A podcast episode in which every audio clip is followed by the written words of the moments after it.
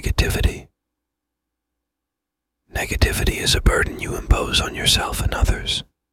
How long do you wish to continue carrying it? Certainly troublesome, even tragic situations exist in your own vicinity and in the wider world. But you accomplish nothing of value by making them worse with your own negativity.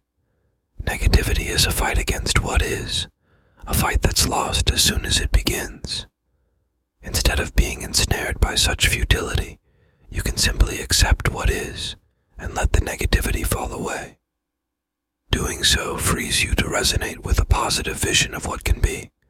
That's a much better direction to point your considerable energy, skills, thoughts, words, and actions. It's not a naive denial of the problems, but rather an affirmation of your choice to move forward with positive purpose. It's a choice to face reality without hesitation and to give your best in dealing with it. Let go of the useless and burdensome negativity. You've got a meaningful life to live and great work